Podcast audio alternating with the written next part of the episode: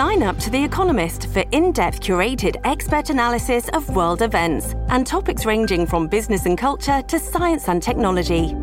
You'll get the weekly digital edition, online only articles, curated newsletters on politics, the markets, science, culture, and China, and full access to The Economist Podcast Plus. The Economist is independent journalism for independent thinking. Go to economist.com and get your first month free. Your brain needs support, and new OLLY Brainy Chews are a delightful way to take care of your cognitive health. Made with scientifically backed ingredients like Thai ginger, L-theanine, and caffeine, Brainy Chews support healthy brain function and help you find your focus, stay chill, or get energized. Be kind to your mind and get these nootropic chews at olly.com. That's O L L Y.com. These statements have not been evaluated by the Food and Drug Administration. This product is not intended to diagnose, treat, cure, or prevent any disease. This episode is brought to you by Shopify. Whether you're selling a little or a lot, Shopify helps you do your thing, however you cha-ching. From the launch your online shop stage, all the way to the we just hit a million orders stage. No matter what stage you're in, Shopify's there to help you grow. Sign up for a $1 per month trial period at shopify.com slash special offer, all lowercase. That's shopify.com slash special offer. Welcome to the New Books Network. Welcome back to New Books in Anthropology, a channel on the New Books Network. My name is Adam Bobeck, and I'm a PhD candidate at the University of Leipzig. Today I'll be talking to H. Glenn Penny about his new book, In Humboldt's Shadow A Tragic History of German Ethnology. Professor Penny, welcome to the show. Thanks. It's nice to be here. To start off, would you mind telling us a bit about yourself and how you came to write this book? Sure. Um, so I'm actually a histor- historian. Uh, technically, I teach modern European history at the University of Iowa, but I spent a lot of my, my career working on the history of anthropology and ethnology. Um, and a lot of it is turned around the history of museums. And I was actually at an Institute for Advanced Study. It's called the Wissenschaftskolleg in Berlin in 2017. And uh, I went there to do a project on basically unbinding German history, which is decentering it from the nation state or decentering the nation state in its history. Uh, and I was working diligently on that project when uh, controversies just blew up over the Humboldt Forum in Berlin. And the Humboldt Forum is basically, it's kind of like a museum, but it's mostly a showplace. And there was a lot of controversy that Germans were not mm, uh, taking seriously their colonial background and actually engaging with the artifacts that were going to be on display. And as I was there listening to this these debates, people kept saying to me, "Well, you know, you wrote a lot about the history of German anthropology. Maybe you should write an op-ed for the newspapers. Maybe you should take part in these, engage in these discussions. And which side would you be on? Would you be on the side of the people who are arguing for, you know, a cosmopolitan background and the history of these this discipline in Germany, or the colonialists and the post-colonialists, um, the radicals? Would you be with the protesters? Would you be with the establishment? And uh, my response was, I'm not really with either group because I find that both of them are completely getting the history wrong and misusing it. So, after a lot of prodding from friends and colleagues, I decided to go ahead and just write a book that was accessible to a general public and would help basically anyone understand why on earth there's hundreds of thousands of objects in the Berlin Museum um, from all over the world uh, why there's millions in Germany, what on earth the people who collected them thought they were doing, and, and what is we could and should be doing with them now. So yeah, so basically, I went to the people at the the Institute for Advanced Study. I said, I'm not going to write the book you guys brought me here to write. I'm going to write this other book, and they said, fantastic, this needs to be done, and, and that's what I did.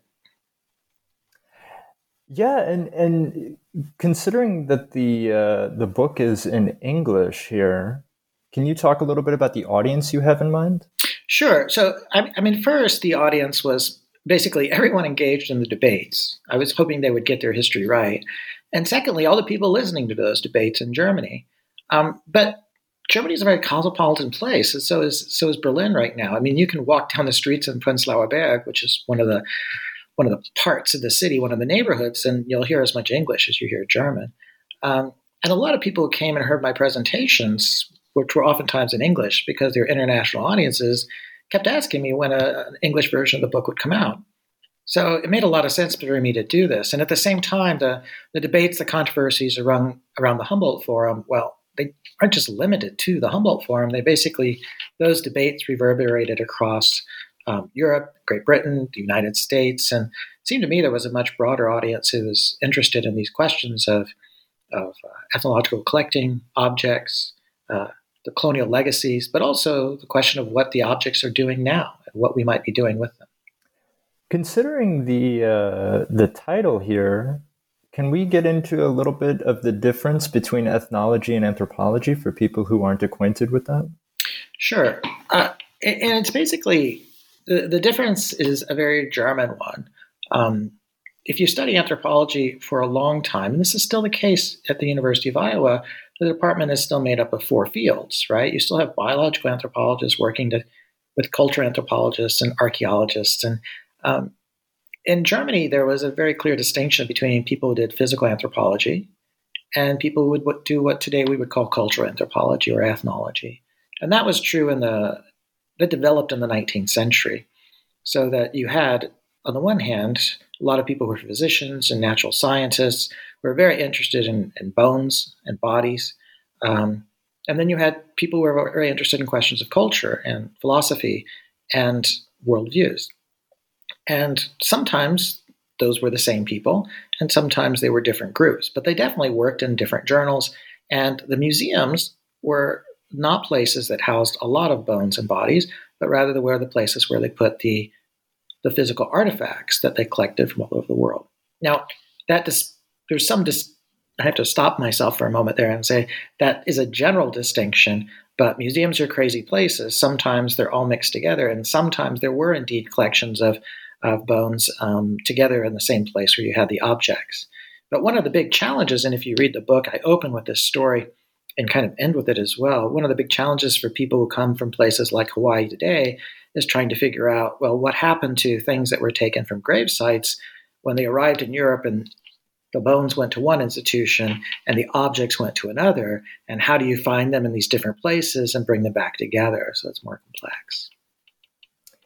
Yeah, and the the other thing, returning again to the title, is that it's a tragic history of German ethnology, indicating that there are multiple tragic histories of German ethnology here. Uh, and i would you mind speaking a little bit more about that? Well, it, it, it's an interesting question. The, the, the tragedy that I see, and the one that I wanted to highlight in the book, is that the people originally came up with the idea of creating these giant collections saw themselves as engaged in an empirical scientific project. It was a kind of inductive science rather than deductive. The idea was you need to gather a lot of data first and then help that use that data to figure out how people work, how people think, um, how they've developed over time, or have they developed over time, to see where commonalities are, where differences are. And so, what the museums were supposed to be were basically gigantic laboratories places where you collected data and you worked with the data. Right? The whole point of the display wasn't to show it to a public. The whole point was to get the objects out on tables and in cabinets where you could engage in a vast comparative analysis. And this is what they started to do. And part of the tragedy is that as museums developed more generally, these ethnological museums were also transformed into showcases. And they stopped being those kinds of places where knowledge is produced and started being places where curators use objects to illustrate narratives that they deliver in didactic ways to interested publics. And that's problematic because it put most of the objects into cold storage. And one of the tragedies is that these hundreds of thousands of objects, which in many cases are the only historical texts that we have from various kinds of people, different groups, different cultures, different villages in some cases, uh, have been put into a kind of cold storage where they can't really teach us much of anything unless you are one of the very few researchers who happens to know about the existence of an object and are able to go to a museum and have it unlocked for you so that you can look at it. But most people don't realize that 90% of the collections are never on display. Uh, the other tragedy is that while there was a lot of support for this science in the 19th century, it dwindled in the 20th century. And that played off across generations, where again and again and again you had what I would call a lot of valiant curators and researchers and ethnologists who worked in these institutions, but had less and less support over the decades. And so, if you read, for example, their grant proposals, their um, their calls for support to whatever institutions or governments were uh, were financing them, they keep trying and keep trying to recreate these institutions where they can produce knowledge, and it never really plays out. So I wanted to uh, to move in and talking about a little bit about the cast of characters because there's a, a rich cast of characters in this book. Um, so maybe to start off with, maybe we should talk a little bit about Alexander von Humboldt. Could you introduce us to him? Sure. I mean, first of all, there's a thousand and one great biographies on him, so I'm only going to give you the short shrift. Uh, the thing that's most important about Alexander von Humboldt and, and his brother Wilhelm von Humboldt is that they come out of this this class of well-educated nobility at the end of the 18th century, the beginning of the 19th century, and they're mostly interested in what the Germans call Bildung, which can be translated in many different ways, sometimes just as self edification, but it basically means that individuals can grow and extend themselves through study, not just of books, but of places and things and peoples and experiences. So traveling becomes part and parcel of this whole experience of self edification. And Alexander von Humboldt took this idea to a kind of extreme that set a bar for people that would emulate him over, well, generations. And he's most well known for his multi year adventure, trip, exploration through the Americas, mostly the top part of South America and Central America up into Mexico. Then he goes through the United States and goes back to uh, goes back to Europe, actually to France. He does a lot of his most of his writing in French initially, but ultimately ends up in Potsdam and in Berlin. Uh, and the thing that's important about Humboldt is he develops this idea, he lives this idea of going and seeing and collecting information and trying to pull together all of the interconnections of the natural world. So his last big project was called Cosmos, which I believe the subtitle is A Total History of the Universe, um, or something close to that. And this is the thing he wants to see the vast interconnection between everything in the world. And he has these epiphanies where he recognizes, for example, as he's climbing mountains, that there's similar kinds of vegetation at similar altitudes in different parts of the world. There are these interconnections between barometric pressure and uh, humidity and rainfall and even wind. Uh, and different kinds of plants. And he sees this with animals, and he starts to notice relationships between animals and plants, and geology and geography, and I could go on. Um, but the bigger point is that trying to gather all this material from around the world and construct one total history of the globe is what he really wants to do and dedicates his entire life to doing. And then he inspires many other people to try and do just that. And the cast of characters who become ethnologists in Germany are essentially trying to do the same thing, but in one segment. So Adolf Bastian, who becomes sort of the father of German ethnology, he wants to write a total history of a unitary humanity. And that's the starting point, is that there's one human, there's one humanity. And he believes you can write a total psychological history of people, that you can get into the basis for how they take shape mentally, and you can do this through a vast comparative analysis. So he's going around the world trying to collect as much information as he can about people. And he spends 25 years of his life trying to do this. And he starts initially by collecting information, observations about individuals, but very quickly starts to move to the collecting of objects. Because he realizes that most of the people in the world in the 19th century are not literate, but they're producing a lot of things. And the things can also be read as texts. The texts are also filled with information about people's worldviews. So, what he wants to do is get a total history of worldviews, of people's ontologies, basically, is what we would say today. And then he inspires lots of others. And some of those people in the United States know very well, people like Franz Boas, for example, who's essentially generating and channeling a lot of Bastian's ideas. He's also highly influenced by Rudolf Virchow, physical anthropologist, pathologist, and uh, also a statesman. Um, and then there many, many others, and I, I could list them as well. Uh, but I, I, don't know how many you want to hear about. This is great. So we we we talked. We've talked now about Alexander von Humboldt. We've talked a little bit about Adolf Bastian. I imagine we'll be talking about him a lot more, and uh, Rudolf Virchow.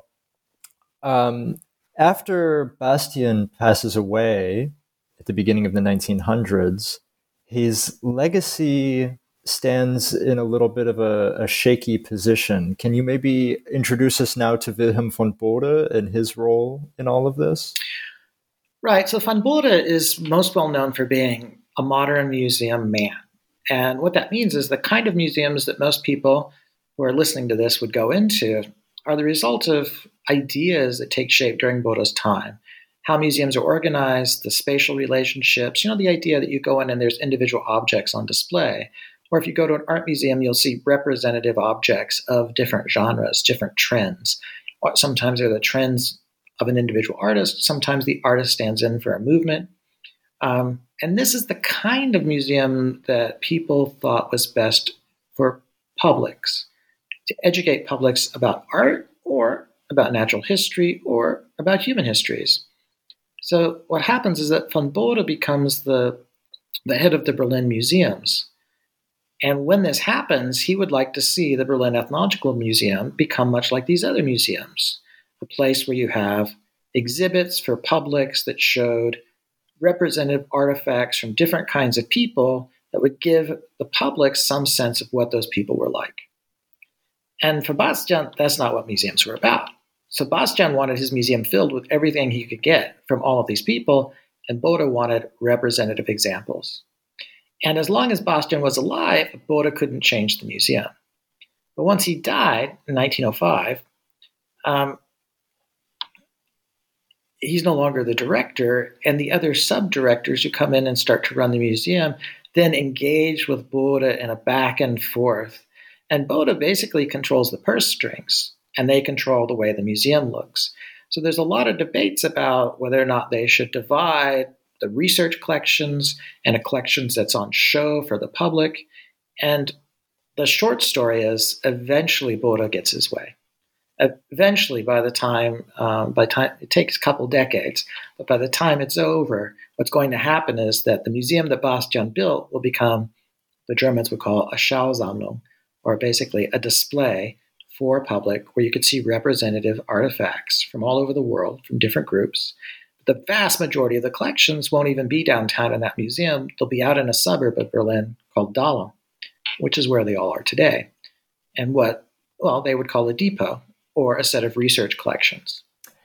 And one of the people fighting Bode at this time was Felix von Luschan, right?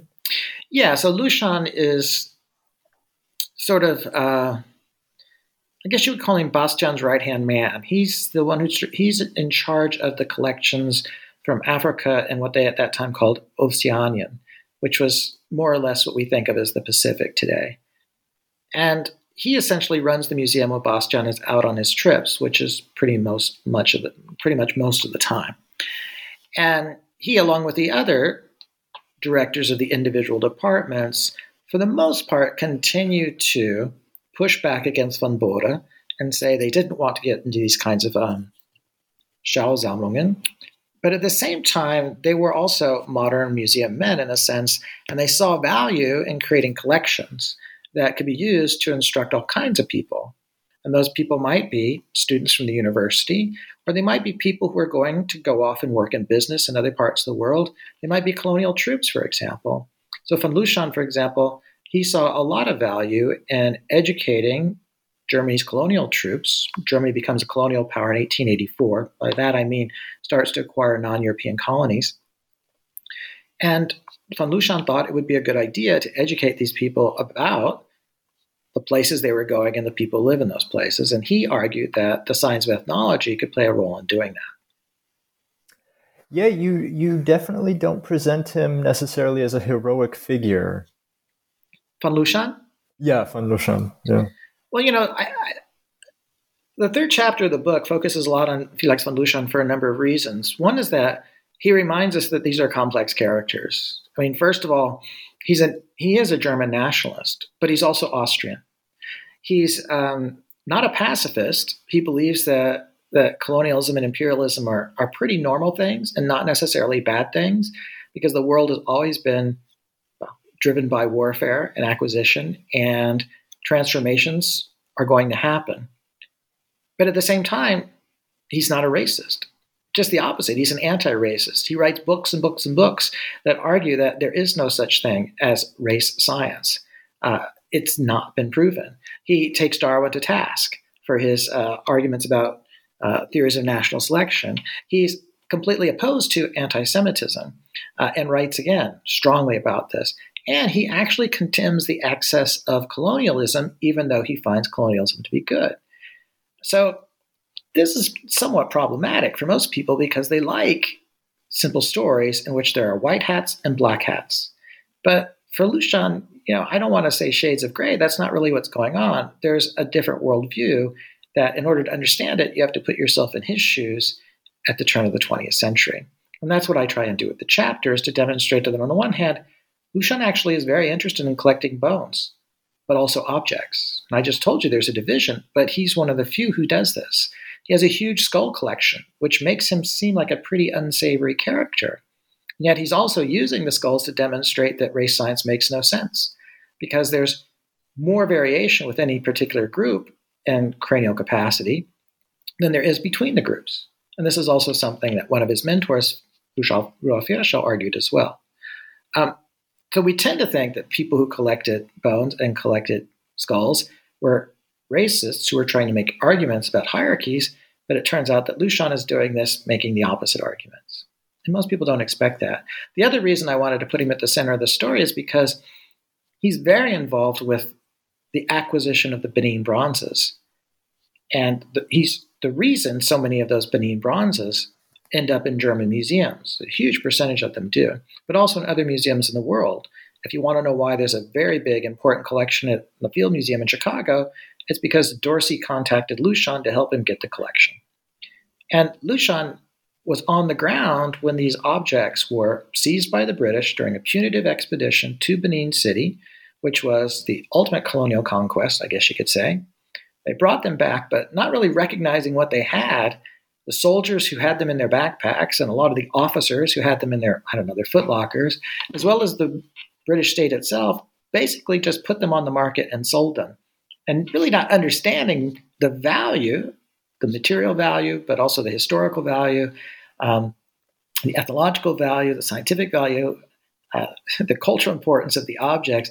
They sold the ivory initially for the price of the weight of ivory, not realizing that these incredibly intricately carved tusks might might be worth more than just that. Um, Luschan figured this out very quickly, and what he did was get in on the ground floor of what became a, a tournament of um, escalating value to try and acquire these objects. And during during the debates I was describing in 2017, and ever since then, the Benin bronzes have become sort of the poster children, if you could call them that, for arguments about the colonial character of ethnological collections in Europe today, and in Germany in particular. But the irony is that what Luschan does is actually save those collections from these markets in which they would have these objects would have disappeared and ensured that they went into museums where they're held, where they can still be seen today. And now there's a huge movement to get them back to Benin. And the reason you can get them back to Benin is because Luschan got them into the museums in the first place. So one of the points I try to make with his character is again, his there's a guy who works with me named Stephen Warren who's written an, excellent essay. He does engaged, um, community engaged research uh, and works with American Indian groups. And he's written an essay called Salvaging the Salvage Anthropologists, uh, which he did together with one of these people he works with.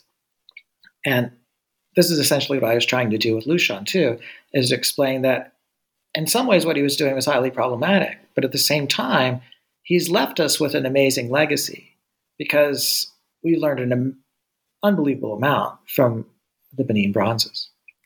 Yeah, I, I don't want to gloss over this. I, you, your book is brilliantly organized, where Thank you, you You're welcome.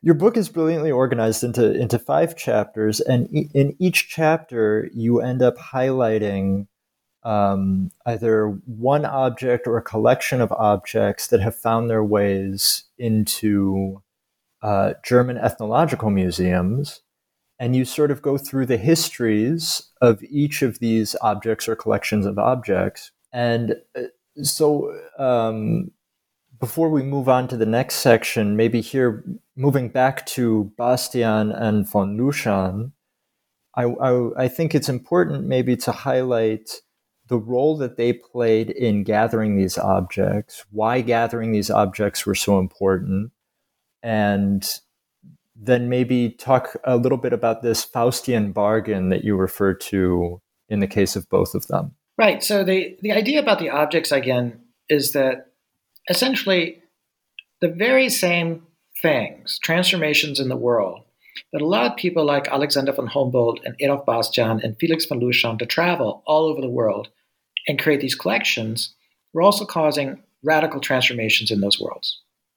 So, as Bastian went, for example, to the American West Coast, around Oregon, he saw in the Columbia River Gorge a complete transformation of cultures and societies. And he recognized that the entire western coast of the United States and Canada had a huge amount to tell us about the interrelationships between cultures on both sides of the Pacific. But the records of those interconnections were about to disappear because everything the cultures, the people, the objects are all ephemeral. Um, they would all go away. So he launched a huge expedition to the British, uh, the, uh, to British Columbia, basically, um, to the west coast, to try and get as many of these objects as they could and bring them into a place where they could preserve them and then hold this data basically until they could put it into a comparative analysis. So, this goal to accumulate as much as possible actually has a lot of value. The Faustian bargain was how do you get it all? What are you willing to give up in order to get it? And one of the things that Bastian ended up willing to give up was only having ethnologists collect. Basically, he would take stuff from anyone. Now, there was a hierarchy on what was a well collected object and a not well collected object, but in the end, the more the better, which also meant that he was more than willing to work with, when it was necessary, people in colonial situations, including the actual colonial officers and soldiers themselves.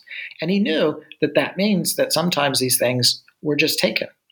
Um, but his, his feeling was these colonial troops are ravishing these areas. Either we can get the stuff from them or we won't get the stuff at all.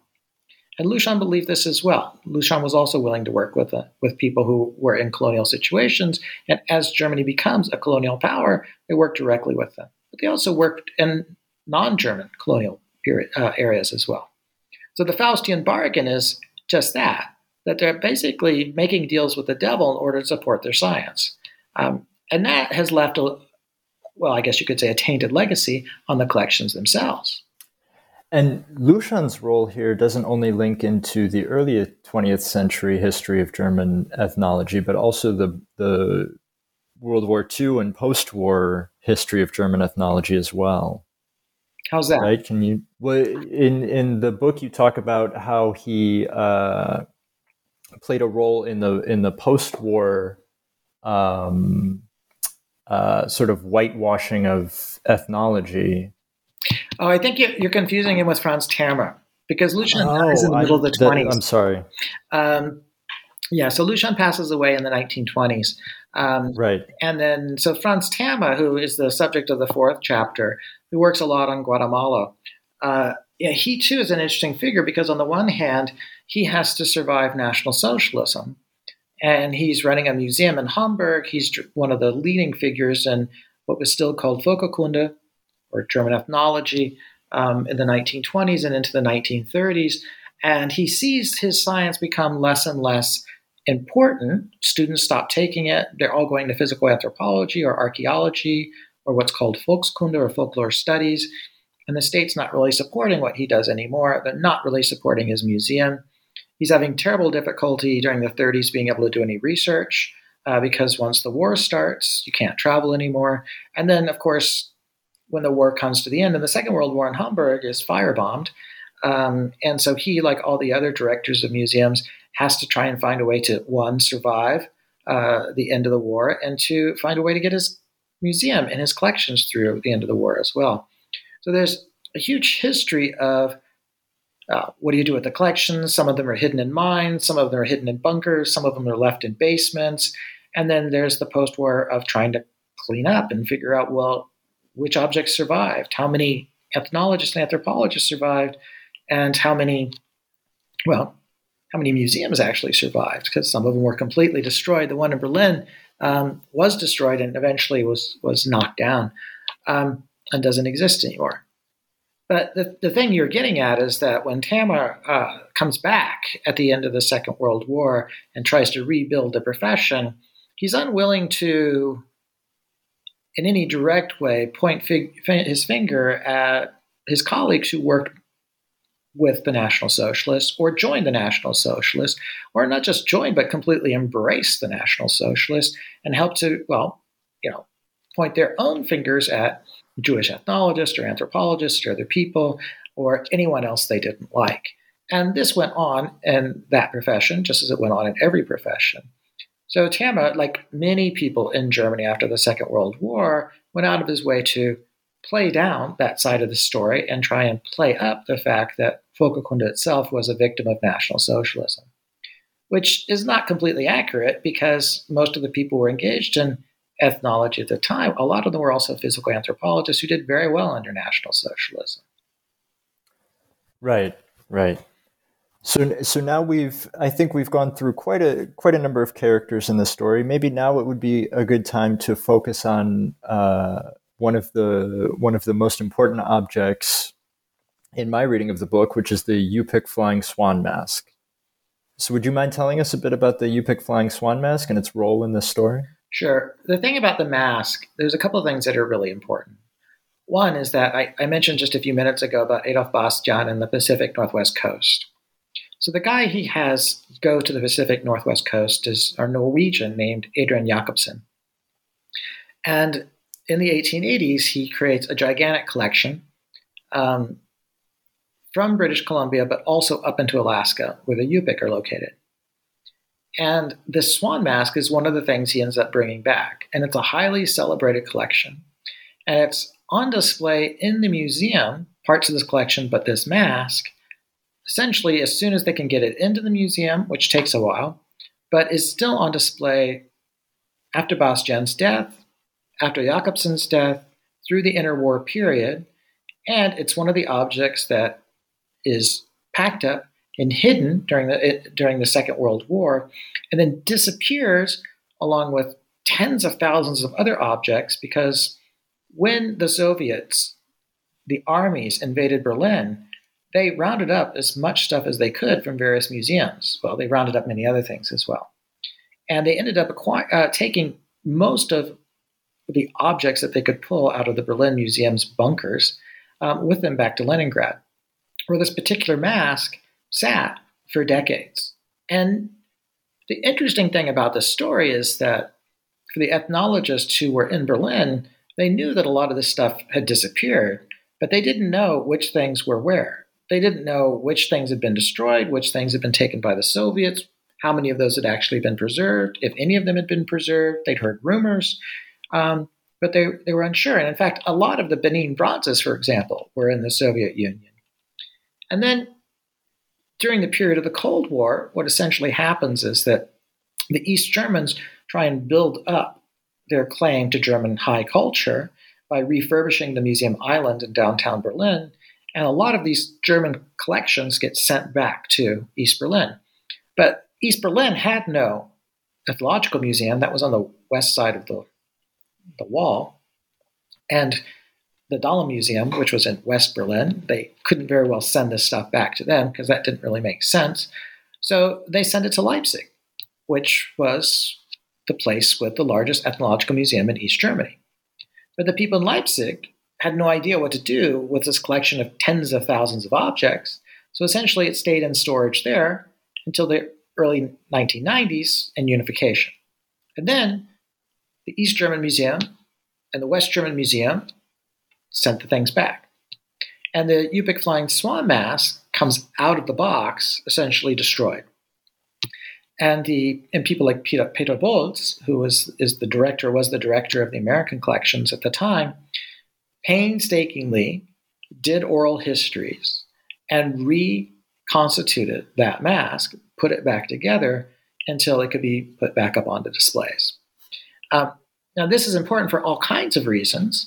Uh, we could have many conversations about it, but I think the one that, that you're getting at is that there's a group of Yupik elders who end up shortly thereafter, with the help of an anthropologist um, from North America, coming to the Berlin Museum and having an incredibly successful time sitting together with Peter Bolz and other members of the museum and going through all of these Yupik collections, which had been, not even in Berlin, but had been unpacked and refurbished by these curators.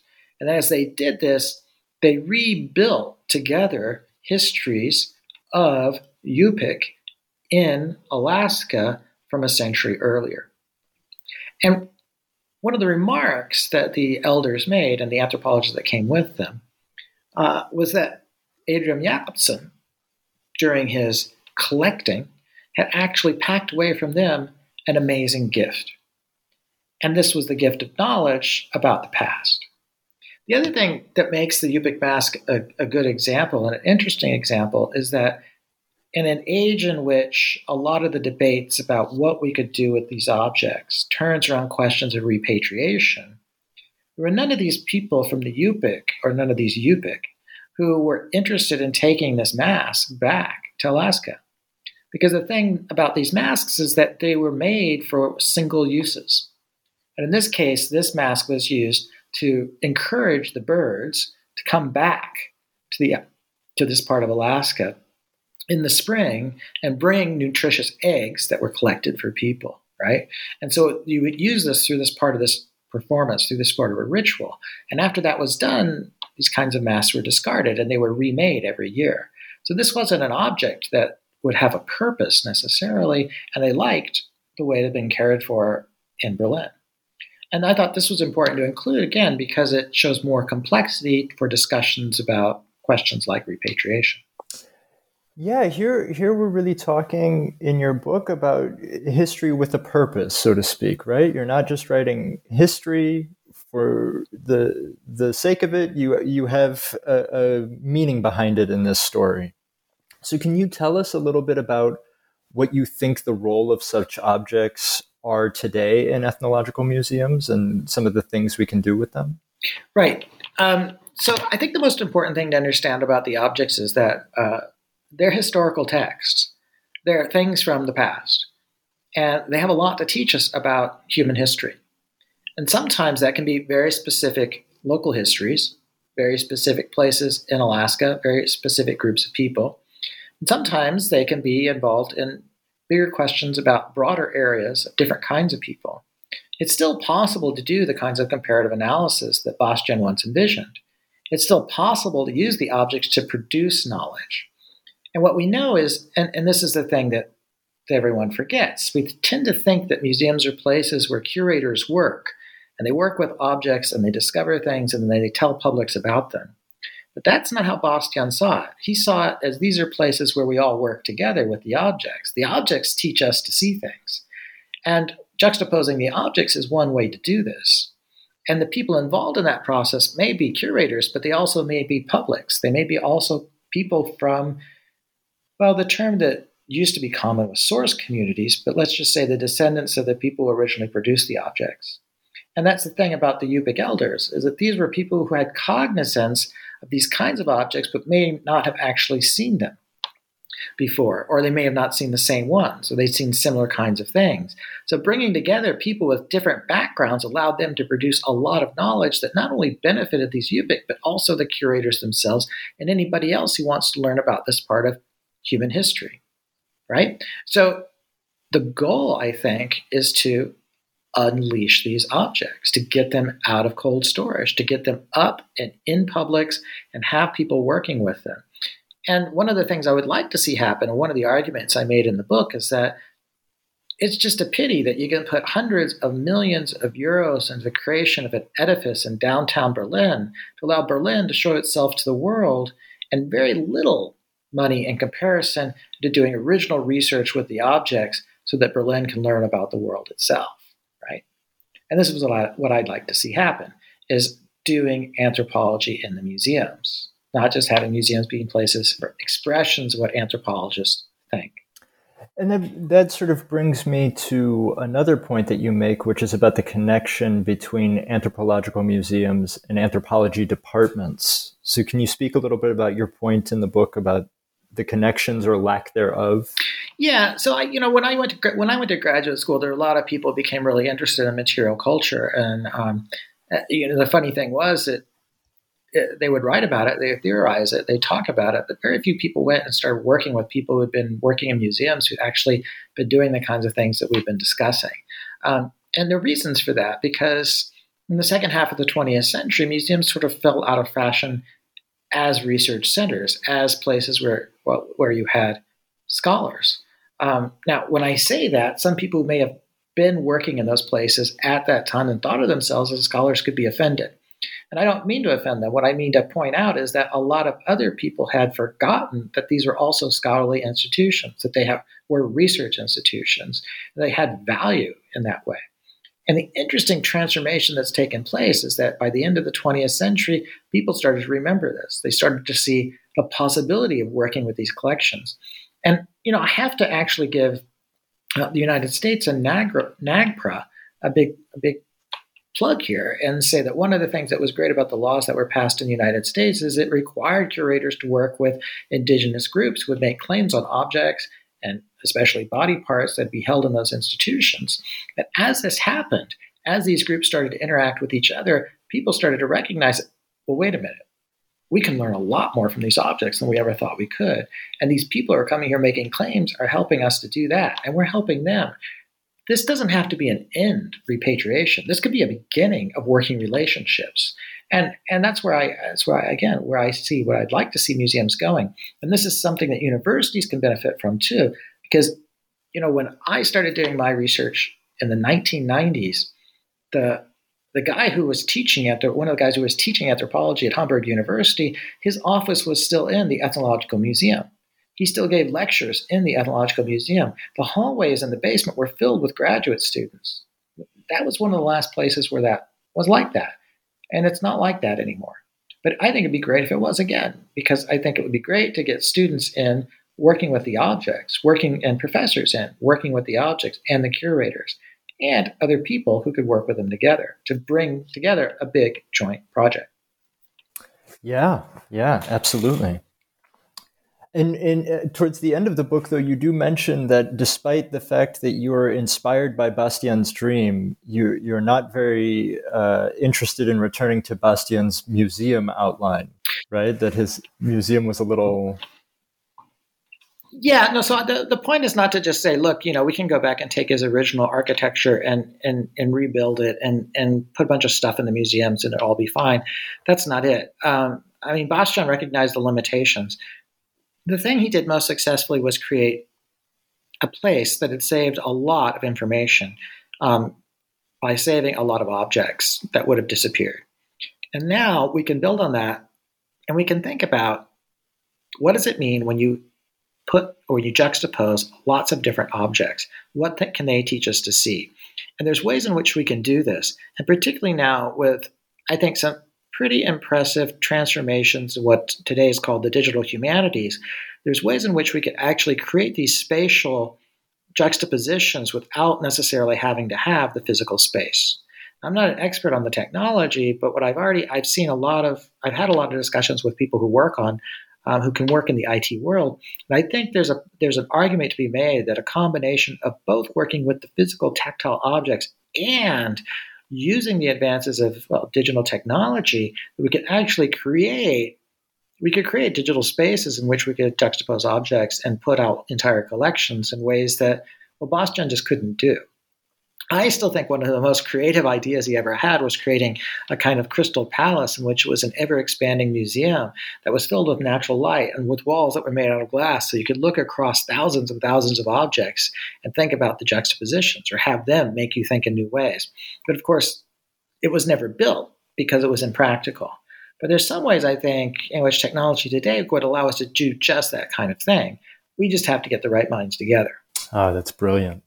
So, as a as a concluding remark, could you tell us about what you're working on at the moment?